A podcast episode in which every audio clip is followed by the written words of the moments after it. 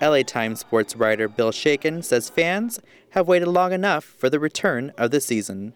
Well, if you're a fan, you've been without it all winter. So here it is, and this is your first chance to see a game at Dodger Stadium, at least a game that counts, since October. Shaikin says pitcher Hyun Jin Ryu is expected to pitch tomorrow's game.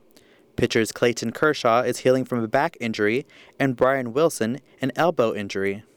He started the Sunday night game, the national televised North American opener in San Diego. Had a great game that night, and the Dodgers certainly would look for him to deliver a similar performance on Friday.